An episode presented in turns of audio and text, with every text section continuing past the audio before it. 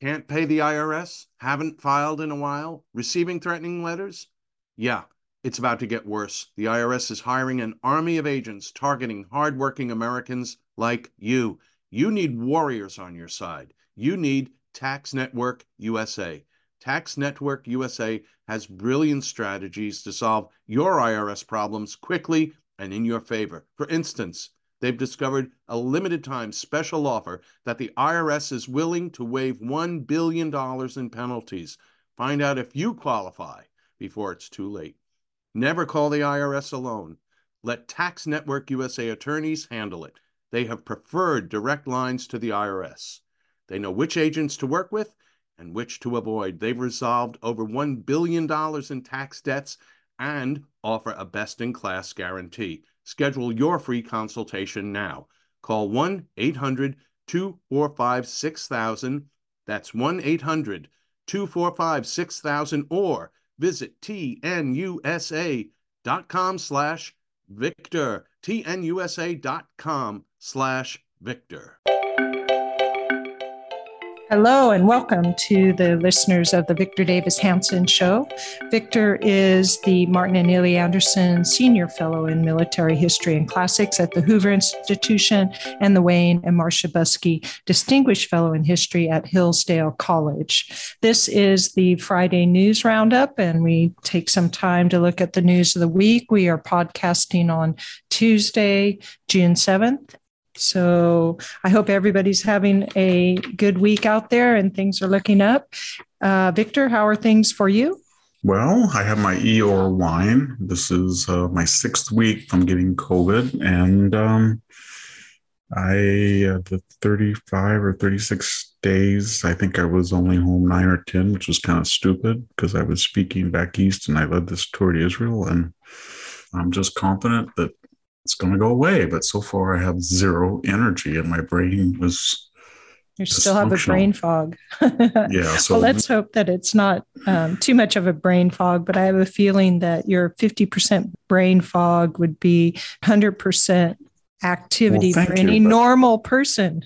we'll let the audience judge, but yeah. One of the weird things is I feel like I have pins and needles. On my whole body looks like I'm plugged into electric circuit or I'm taking a bath in um, Alka Seltzer.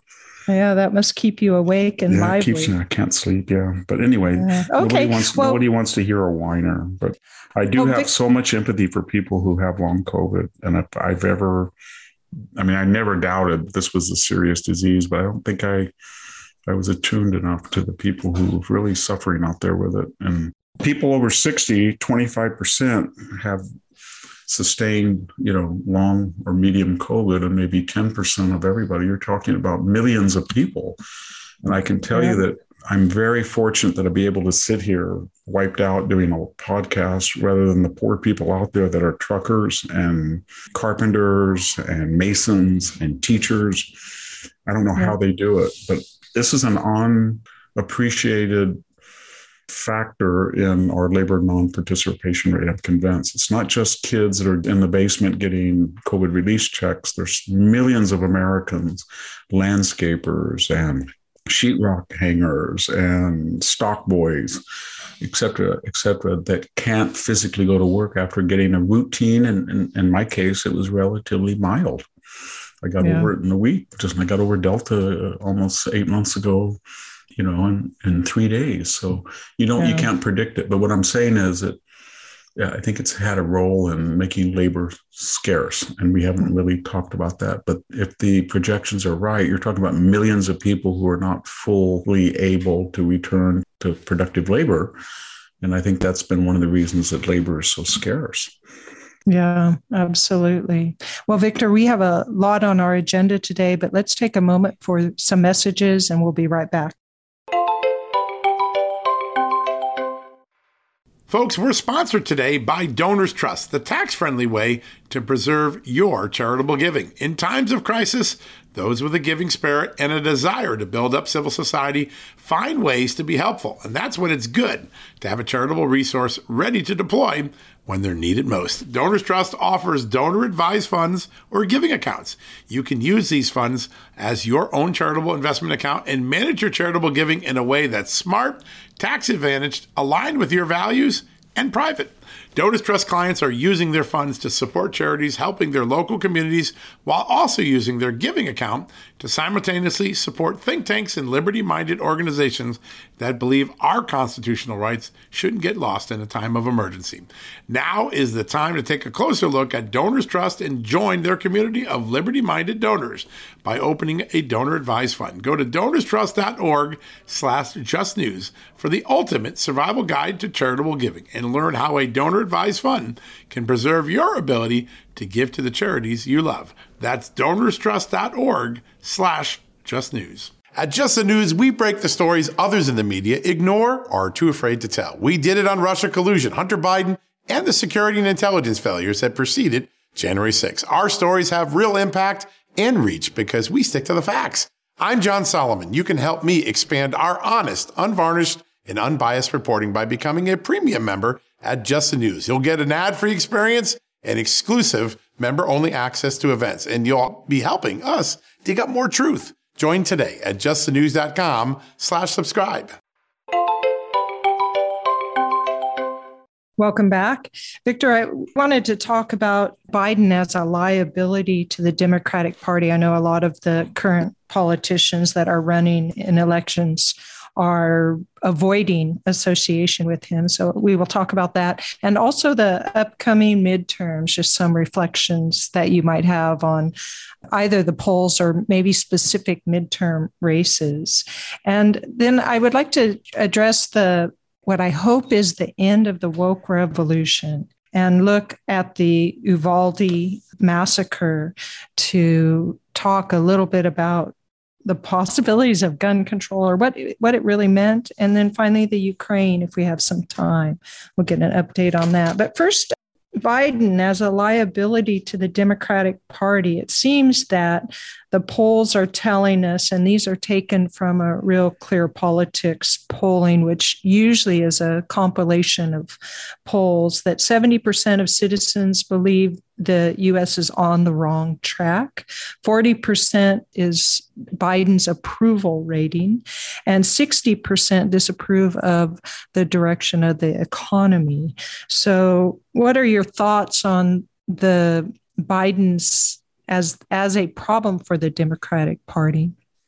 Well, the latter was the most important um, diagnostic. That is that he is way underwater on the economy. And when you ask people which issue is the most importance to them as they look toward the November midterms, it's overwhelmingly the economy. And that happens to be what he's done in their perception the most poorly on. So that's going to be very determinative. But more importantly, we have, as you CNN of all places has been has been running this story, but we know over the last 80 years that when you ask a voter, do you, in the midterms of the general election, do you intend to vote for the Republican or do you intend to vote for the Democratic candidate?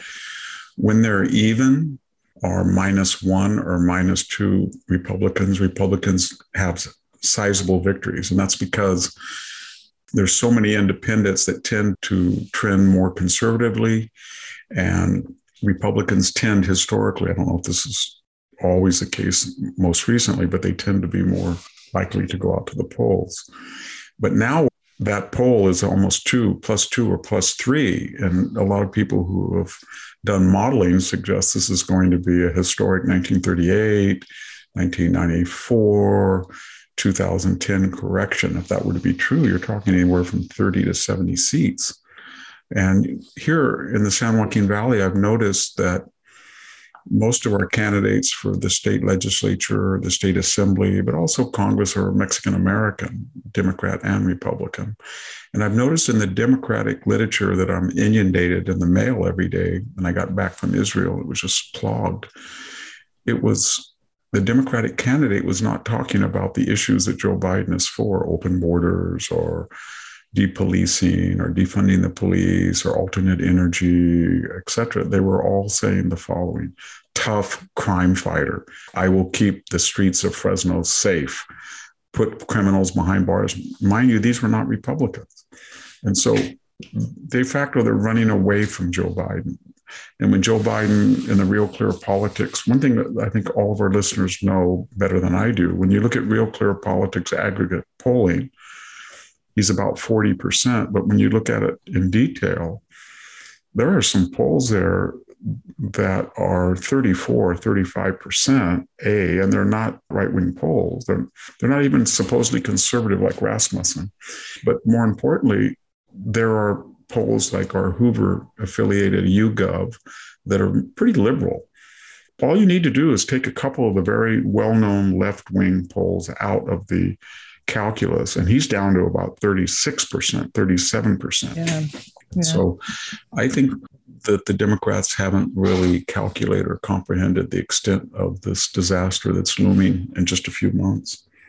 Yeah, I had more statistics on the disaster that's looming in just a few months because the Pew poll asked voters, or actually, they asked Americans, I'm not sure if they were all voters, but how many trusted government, and they came out with 20% of those who were polled trusted government.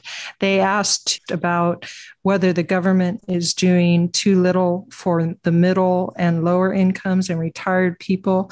And the polls came back 65 to 69%, almost 70% of people said that the government is not doing enough for the middle classes. De- declining confidence in the career government employees has dropped from 61% to 52% in 2022. Most politicians, voters would say, seek their own interest at a 65% voting rate. So the population is very disgruntled with their politicians and the government employees, and it really seems to be a harbinger of this big turnover that we're going to see in November. At least I hope it is. The polls look good to me. Yeah, I, I, think what's happened, people are getting, when you say they express a distrust of government or they're frustrated, and that manifests itself in whether they can't find baby formula or they park their diesel pickup at $7 a gallon or they have to, you know, they have a 10 year old gas pickup, but, you know, it's got toolboxes and lumber in the back, and it gets about 12 miles a gallon. And it's five plus in many of the Western states. So they feel that the very stuff of life is not there. And then when they read the news or they they ask themselves, do I want to go to Disneyland in Los Angeles? Do I really want to go to Fisherman's Wharf in San Francisco? And the answer is no. It's too expensive. It's too dangerous. So they feel there's a breakdown in the very the very elements they always took for granted. And they don't know why, as we get technologically more sophisticated, we get morally and ethically less uh, moral. In other words, with technological progress comes moral regress. It's really bothering them. And then they look at the asymmetry, they can't figure it out. They think, wow, we got this Hunter Biden, and he violated a gun law. Nobody said a word. We got this Hunter Biden, and he just casually meant that he didn't pay income tax. A million dollars. Wow. We got Joe Biden who paid some of his legal bills and he didn't pay gift tax. And then they say, wow, they put Papadopoulos, to the extent they know about it, in jail for 14 days. They wanted to put Mike Flynn in for six months for supposedly lying to a federal official. But wow, the acting director of the FBI, Andrew McCabe, lied three times to a federal official with no consequences whatsoever. John Brennan lied twice under oath to a U.S. Mm-hmm. congressional committee. James Clapper not only lied under oath, but he admitted that he lied. No consequences. We just saw them, Peter Navarro, in a Nashville airport. Why would they do that? A man is 72 years old. He doesn't want to go testify before Congress. Okay, Maybe that's a violation of a federal statute. If it is, why didn't they go arrest Eric Holder, who completely refused to cooperate with a subpoena from a congressional committee over the Fast and Furious scandal. He was the first and only attorney general to be cited in contempt. Did anybody think what would have happened if he had been arrested at a airport?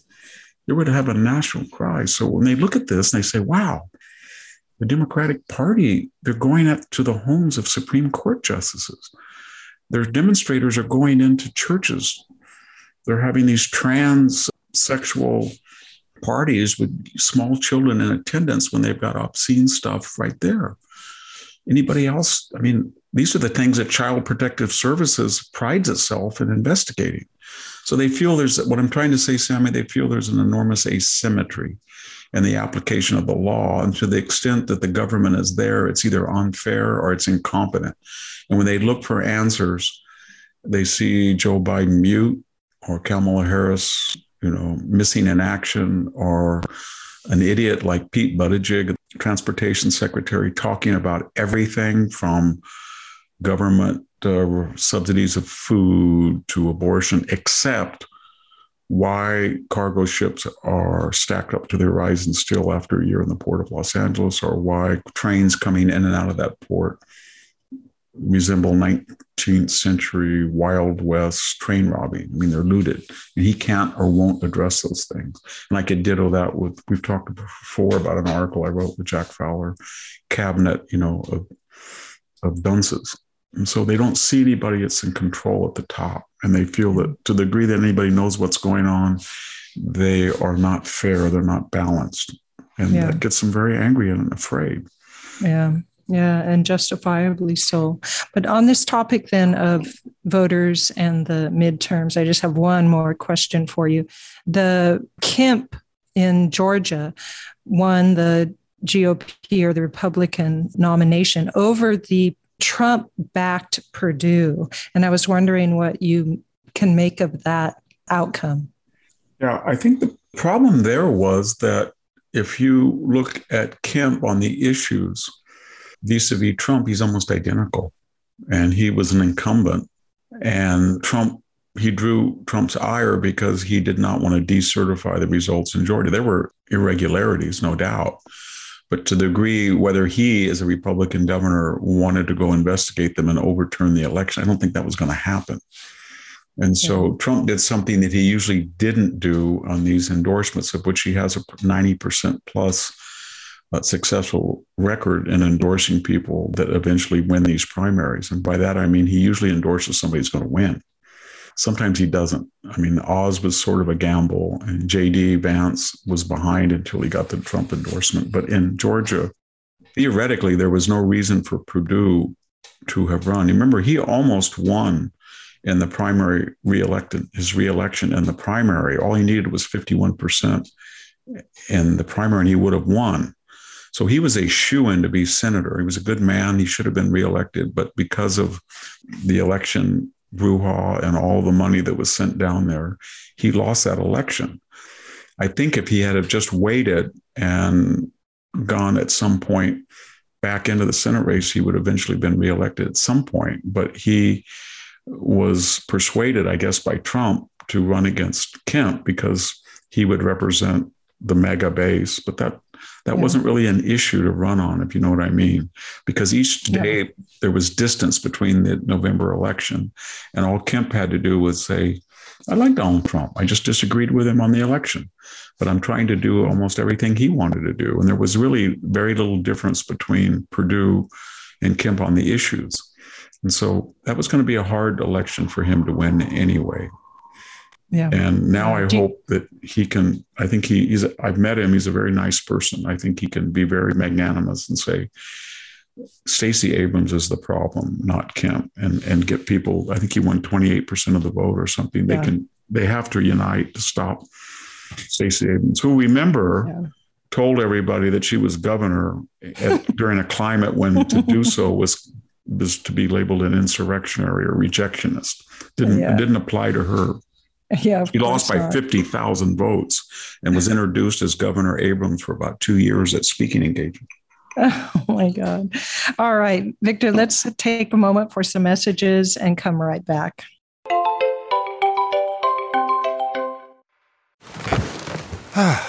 the comfort of your favorite seat is now your comfy car selling command center, thanks to Carvana. It doesn't get any better than this. Your favorite seat's the best spot in the house. Make it even better by entering your license plate or VIN and getting a real offer in minutes.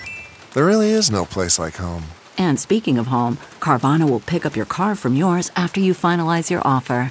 Visit Carvana.com or download the app and sell your car from your comfy place.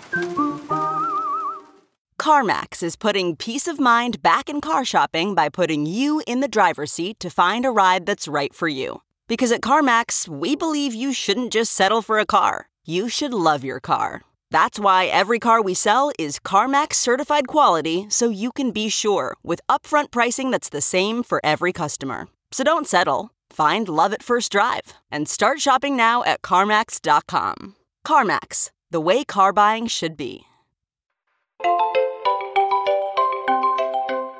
Welcome back. Victor, I wanted to turn to the woke revolution. I, I get the sense in some ways myself that it's coming to an end, but I was wondering what your thoughts on it. And I, I have one article that I was looking at. Your friend Ilya Shapiro wrote a piece for the Wall Street Journal about him he's quitting Georgetown. Yes. So they exonerated him, but then he said he's quitting because he felt that the exoneration it didn't exonerate or defend free speech. Instead well, it was a joke. said, yeah a joke. oh go ahead. A, let i'll let you explain it. Go ahead. I met him. I was a mentor when he was uh, 21 at a intercollegiate studies institute event. And uh, i think it was in 2000 i want to be more specific. I think it was in yes it was in 2000 that he came out and stayed here on the farm for almost a month. And he and my family traveled and he got to know my children. He mentored them. And so I got to know him very well. And I followed up with him. And um, he's a very impressive guy. He's not a confrontational guy, he's, he's candid. He tweeted, you know, essentially that by limiting the field to a black woman, i.e., in advance, that is showing a racial and gender discriminatory attitude that Joe Biden had limited his choices. And one candidate, although a liberal, Indian American, would not get that nod. And therefore, he used the word lesser black woman. He didn't mean women that are African American or lesser. He meant that in this particular case, the field of likely appellate court judges who were black women were not as impressive as this Indian American, in his opinion. And then he said, This is kind of good for conservatives because this other person would have been more effective in advancing the progressive cause. And for that, he, he didn't do it artfully, as he used that word, that adverb, but for that, he hadn't worked at Georgetown. He was to assume control of this conservative legal center. And for that, he was tabled and then they investigate him. And the dean was very schizophrenic. He was scared and he was all over the map. Whatever group he spoke to, he was trying to, I think, diminish the stature of Ilya Shapiro in hopes that he wouldn't accept this this position. And then they were investigating the, you know, the diversity, inclusion, affirmative action people. And finally, they came through and said, you know what? He did this six or seven days before he worked, and we can't go back through the history of everybody and find out what they've done in the past. After all, if they did, Joy Reid wouldn't be at MSNBC given her homophobic and anti-Semitic, you know, tweets. Yeah. Mm-hmm. And so uh, they thought that was going to be a clear bill of health. And then the dean said, "Well, you know what? I have his back, and he can come back now." So then Ilya apparently was exuberant and he wrote at Wall Street Journal that I'm back and how the dean said he had my back. But then they officially sent their report. And basically, if I could summarize it with trying to be fair as I can, it is well, it was only because you said this before, but we are going to be monitoring you now to yeah. see if any similar statements are made. And the dean concurred with that. So he said, You don't have my back. All you're doing is sloughing off this decision of this committee. And they've now warned me in advance that I won't have the same free expression as anybody else, that I'm suspect.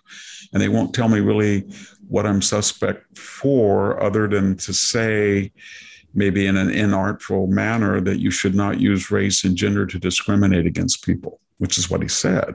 Yeah. And that is supposedly going to be used against me forever, as if it's some kind of star chamber or Spanish Inquisition. And he said, I refuse to accept your terms. He also, in his long letter, and other people who had supported him, added a lot of additional information that was quite stunning. And during the Kavanaugh hearing, there was a law professor in the same school in which he will be participating who basically said that they wanted to kill Republicans and their corpses. And it was just horrible, filthy things. And they had other people who used, you know, inappropriate language, another professor. And the university, and they were both leftists. Of course, the university boasted about their free speech fides and how they're committed to free expression. And they're not. So Ilya pointed that out. You know, yeah. If he had said anything approximate to what they do, so let's get the let's get everything clear. There is no free speech in the American university. The degree to which you are punished depends on your ideology, not what you actually say. But what gives you a sense or a feeling that this woke agenda is wearing itself out is not on the university. I mean, it's not on the university. But where is it wearing itself out? Yeah, go ahead.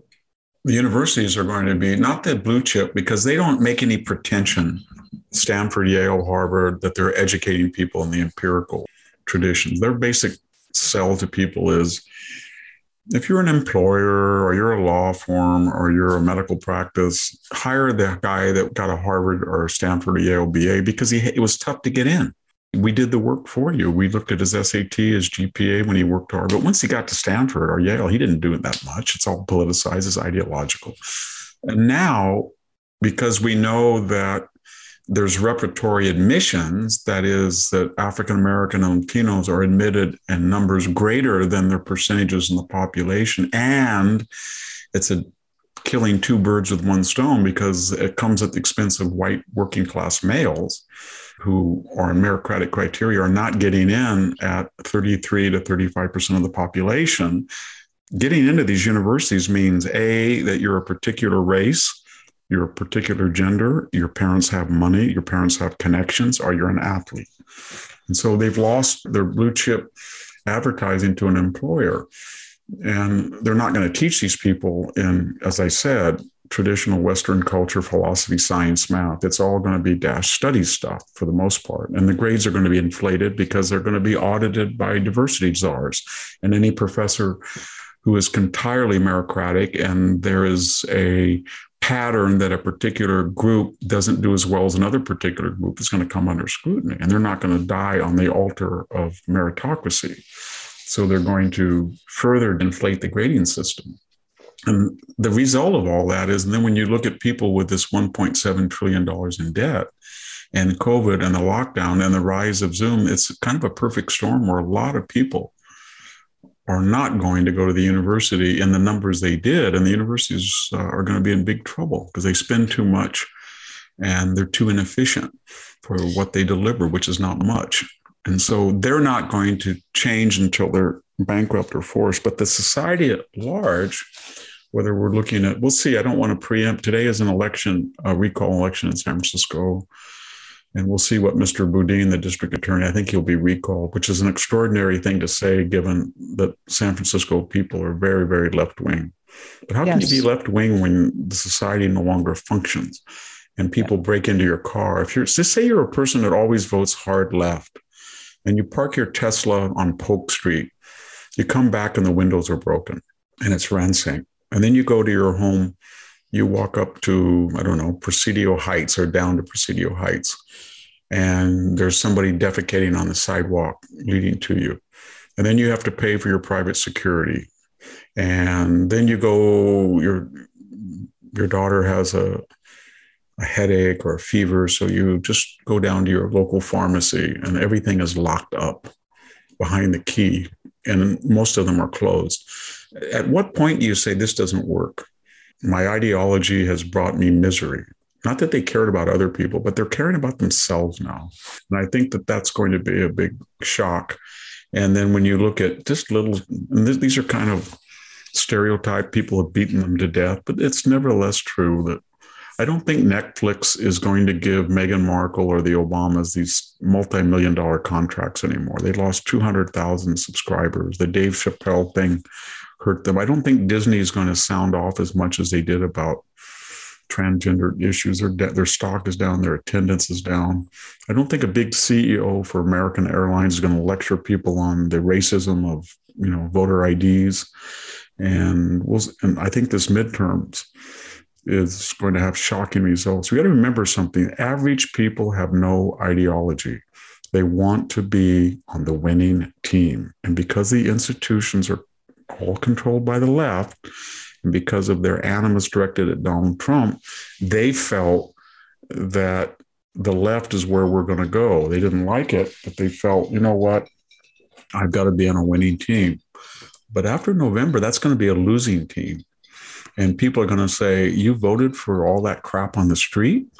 You voted for empty shelves. You voted for Wild West train robbing in LA. You voted for Tombstone every night in Chicago. You called that a logistical success in Kabul.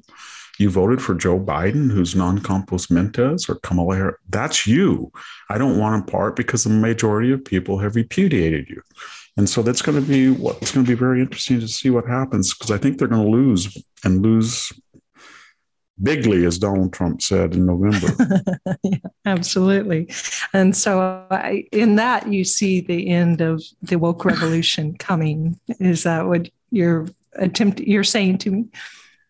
Yes. I'm yes. thinking that the okay. person in the street who was naive enough to believe the lies that Joe Biden in the past, present, and in the future was and would be a uniter.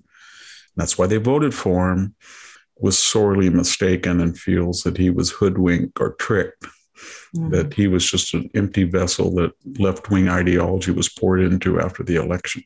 When you're filling that tank up at $7 a gallon for diesel fuel, or your child has an allergy to milk and you go to get a formula and there's not there in the shelf, or you've ordered something, you're a builder and you've ordered plastic pipe or a conduit and it's not there and it won't come and you can't do the job, you say, Who did this to me? And the answer is going to be Joe Biden. Yeah. And people And maybe there'll be more maybe there'll be more Ilya Shapiro's who stand up and gracefully say, I'm not I'm not associated with you anymore. Well, you Joshua Katz, the classicist at Princeton, what was his thought crime? His thought crime was when the Princeton faculty, in a very cowardly fashion, gave in to these demands by so called marginalized student groups that people of a particular race or color or gender were going to be given you know extra privileges and not subject to the same criteria of adjudication as other faculty and that this came through coercion he objected to it in an essay in Quillette. As soon as he did that, guess what?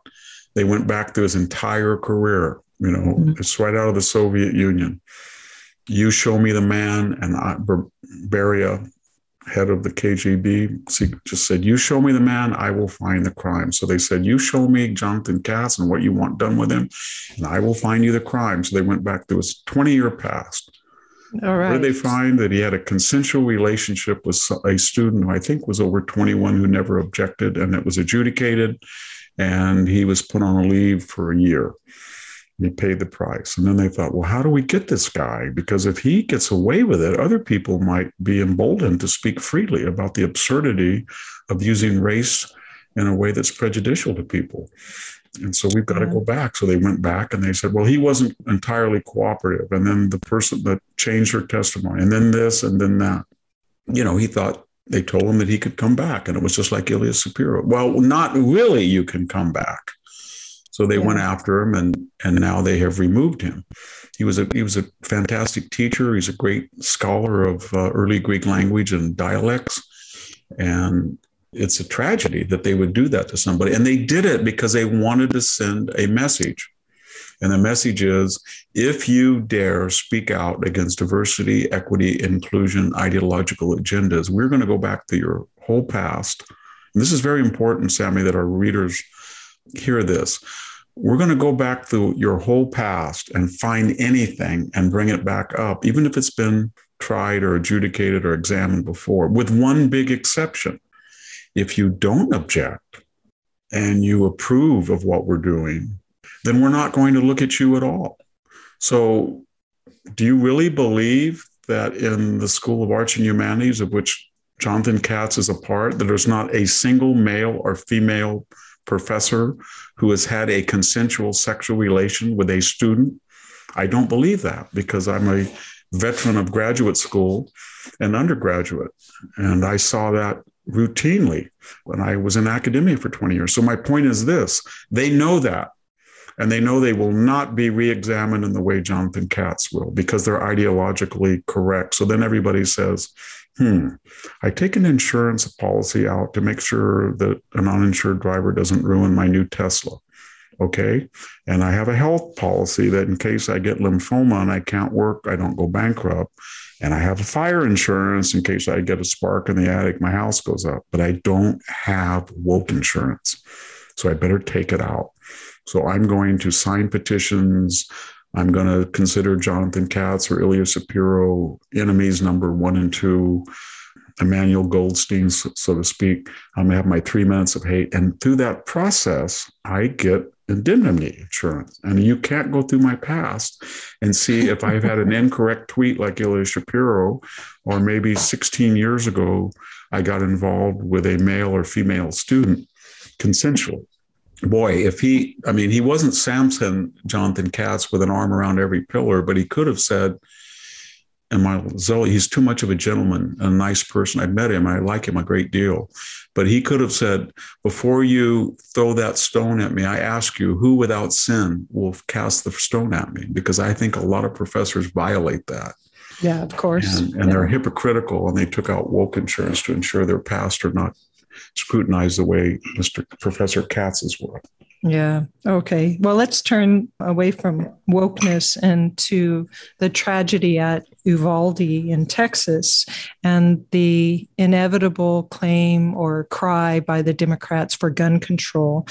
My question to you on this is Do you ever think that Democrats are going to get gun control after one of these events for these reasons because they always say it and it never happens. And it's almost becoming non-news and it shouldn't be non-news given the numbers of people that were killed. But the gun control claim is usual and it's unusual that they never do any legislation after that. And then finally in addition to that what's the meaning of uvalde the massacre there? What do you well, see? the problem is this is that these are terrible things that go on. And let me be very precise. We don't have a definition of a mass shooting. We do, but we don't use it. So if somebody goes in Philadelphia and shoots three and sprays and wounds, or 20 people get shot in Chicago on a Saturday night, nobody seems to care. And we don't say anything because these cities where this takes place, Baltimore, Los Angeles, especially Chicago, have very strict gun laws, but they're not enforced. But then when we have these psychologically deranged shooters, these young kids, two things happen because of protection of young people. We remember we have defined upward what adulthood is. Used to be about 16 in the pre industrial age, 17, 18. Now you're considered a child into your mid 20s. So if somebody who's 17 or 18 says repeatedly he's going to do this and this and this, we don't do anything about it. We don't say, no, you can't do that. So then when they go crazy, we're also a risk averse society. And our military is risk averse. Everybody is risk averse. And so the main thrust of law enforcement is to protect law enforcement, not to protect the innocent that don't have guns, that don't have body armor, that don't have training.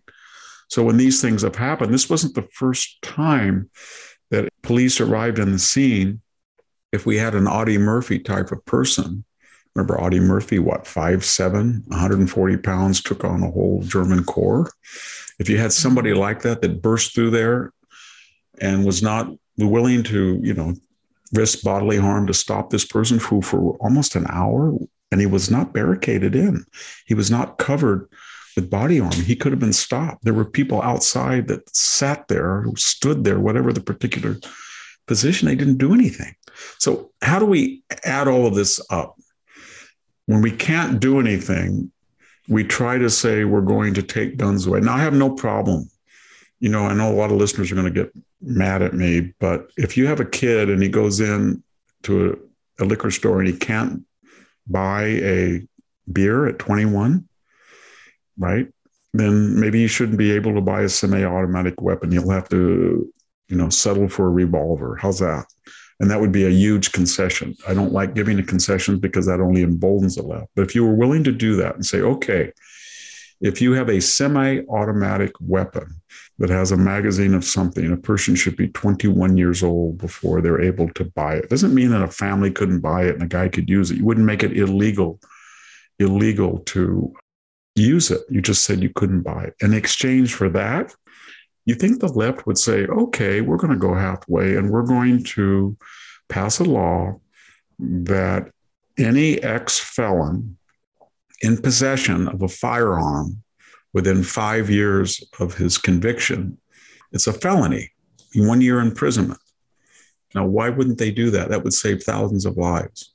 Yes. So you see, the schizophrenia is that on the one hand, they have this image and this person was Hispanic. The person who was in Texas who killed a family of five was Hispanic. The person who went to Tulsa and shot the doctor was African American. The person who went to Texas and shot three Asian Americans was African American. I'm only saying that because the stereotype that the left promulgates is there's all these beer belly, crazy, either middle aged white guys or spoiled brat suburban white kids. Not that there hasn't been, but I think proportionally, the mass shooters, quote unquote, more or less represent the demographic of the United States. But my point is the left sees this as a political ideological lever to get some traction out. But do they really think it's going to stop shootings? I don't think it will. But I think I know what would stop shootings if they retrain police forces and they teach them that you run to the sound of gunfire when there's children. Maybe not everybody, but when there's children that are unarmed in a school, you run to the sound of gunfire. You don't stay back. Number two, that you find retired police officers who have a unblemished record and you hire them armed to patrol the grounds. Three, that you, as I said, you make it a felony with a mandatory incarceration for a felon to buy or possess a firearm. And they were not going to do that. They're not going to do any of that. Even though we know that would cut down on crime, it would cut down on death. They're not going to do that. Instead, they would rather say that conservatives want people to shoot innocents with automatic weapons. And so the Republicans haven't come up with a with a consistent defense against that. They're trying, but they've got to come to the people to the degree that this is the an issue and just say, you know what?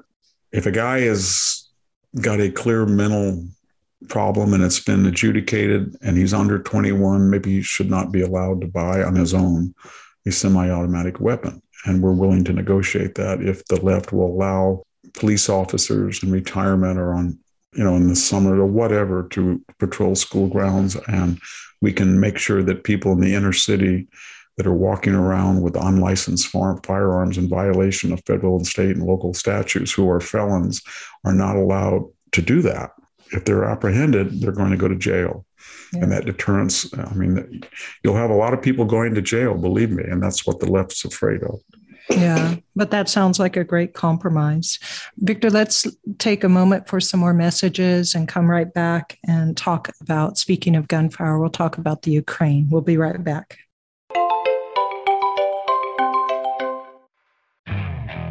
Okay, picture this. It's Friday afternoon when a thought hits you. I can spend another weekend doing the same old whatever, or I can hop into my all new Hyundai Santa Fe and hit the road. With available HTRAC, all wheel drive, and three row seating, my whole family can head deep into the wild. Conquer the weekend in the all new Hyundai Santa Fe. Visit HyundaiUSA.com or call 562 for more details. Hyundai, there's joy in every journey. Okay, picture this. It's Friday afternoon when a thought hits you. I can spend another weekend doing the same old whatever, or I can hop into my all-new Hyundai Santa Fe and hit the road. With available HTRAC all-wheel drive and three-row seating, my whole family can head deep into the wild. Conquer the weekend in the all-new Hyundai Santa Fe. Visit HyundaiUSA.com or call 562 for more details.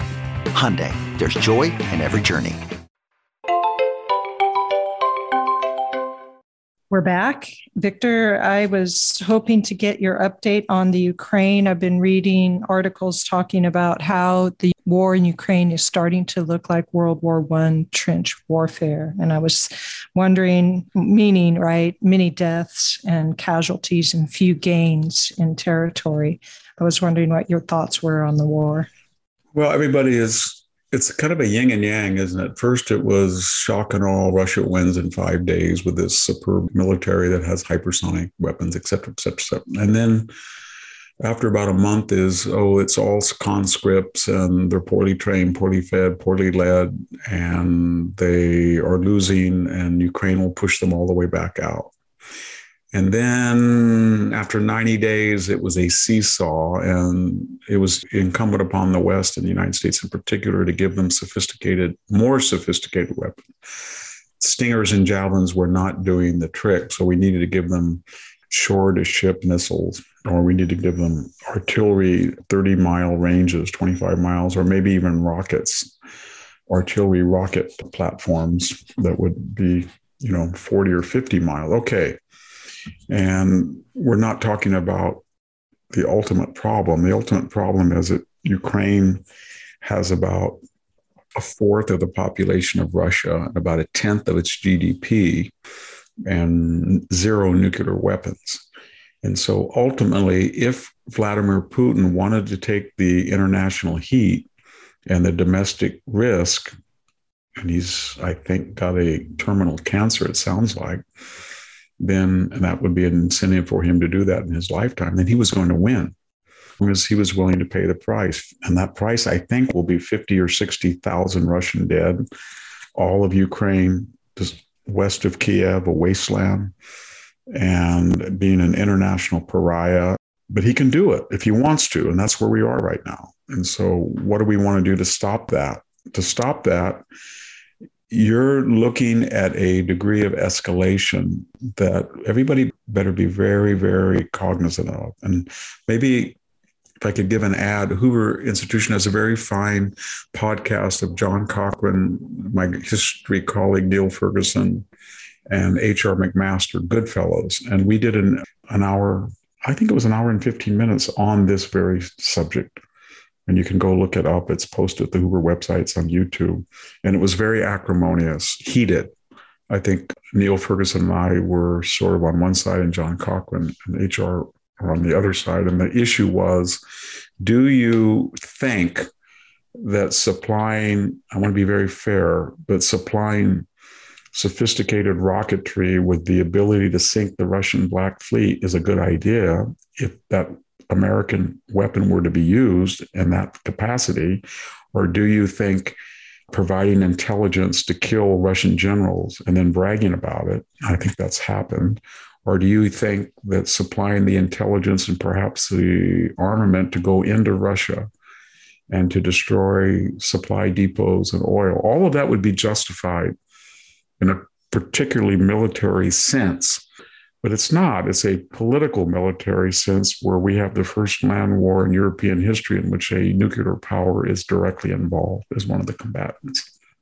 And in that discussion, I think Niall and I thought it was unhinged to try to sink the Russian Black Fleet or to go in and blow up big fuel depots or to keep killing Russian generals and then bragging or leaking that it's from America. And to be fair, I think the other two thought that you shouldn't disclose that information. Yeah. But anyway, that's where we are. So if they want to yeah. expel everybody out of Ukraine, that is pre 2014, and have all of Ukraine as it was in 2014, that's going to require a level of violence and force that is going to lead to escalation. It has yeah. to. They cannot get the Russians out of the Donbass without destroying their depots and their sources of supply. And to do that, they have to engage in military activities beyond their own borders. And I think Mother Russia won't allow that to happen. Whether they should happen or not, I'm not interested in. I'm interested in Vladimir Putin saying, if you do this, I'm going to shoot a missile into Warsaw, or I'm going to send one into Berlin, or I'm going to send one near the east or west coast. And I don't care. A hypersonic missile. Everybody says, oh, he won't do that. It was determined. You don't know that he won't do that. No. And but uh, do we know where that? we are. So, and what was the solution then? The solution is, I think at some point, somebody says, as you mentioned, this is World War One. This is a Somme, not the Somme, but it's something that could lead to be something like Verdun or the Somme if it goes on for four years, and they're destroying the area that they're fighting over, the Russian-speaking borderlands of Ukraine. And so somebody says, "Okay, we have an armistice in situ, wherever everybody is, and then we have plebiscites. Even have the UN or the EU uh, conduct them. And everybody who is in the disputed area votes. Do you want to be part of the Russian Federation or an independent Russian affiliated republic, or do you want to go back to where you were as Ukraine in 2014? And they monitor. I'm afraid that it would be 50 50, but maybe we'll see. Yeah. And that would solve the problem, wouldn't it? I think yeah. it would. And then we yeah. could discuss later on whether you lift all of the sanctions against the Russian economy, depending on the damage they inflicted gratuitously in eastern Ukraine. So we said, you know what? If we lift these sanctions, you're going to make another $100 billion this year from oil sales. If you're going to make that extra money with a price that high, we want you to divert two, three, five, ten billion to do undo the damage you did. So there's all sorts of things that could negotiate, but I don't really. I support Ukraine. I think what Putin did was horrible. I want him out. But I don't, as an outsider, want Ukraine to die to the last Ukrainian for the the idea that Ukraine's going to be like 2014 again. Yeah. 2014, we didn't do a damn thing. Barack Obama or Joe Biden, when he went in and he took Crimea and he took Eastern Ukraine. In fact, we encouraged that by not selling them offensive weapons. And B, and that infamous hot mic in Seoul, South Korea, when Barack Obama said, I have my election coming up. If Vladimir will just give me some flexibility, flexibility in my reelection, then I will be flexible on missile defense. Yeah. subtext of that was Barack Obama had no foreign policy crisis. Putin did not go anywhere in 2012 and 13. Obama was elected. Obama kept his promise. He dismantled all those efforts in Poland and Czech Republic to have missile defense, which, by the way, would be very handy right now, wouldn't it? If you yeah. said that these countries had missile defense against a Russian attack.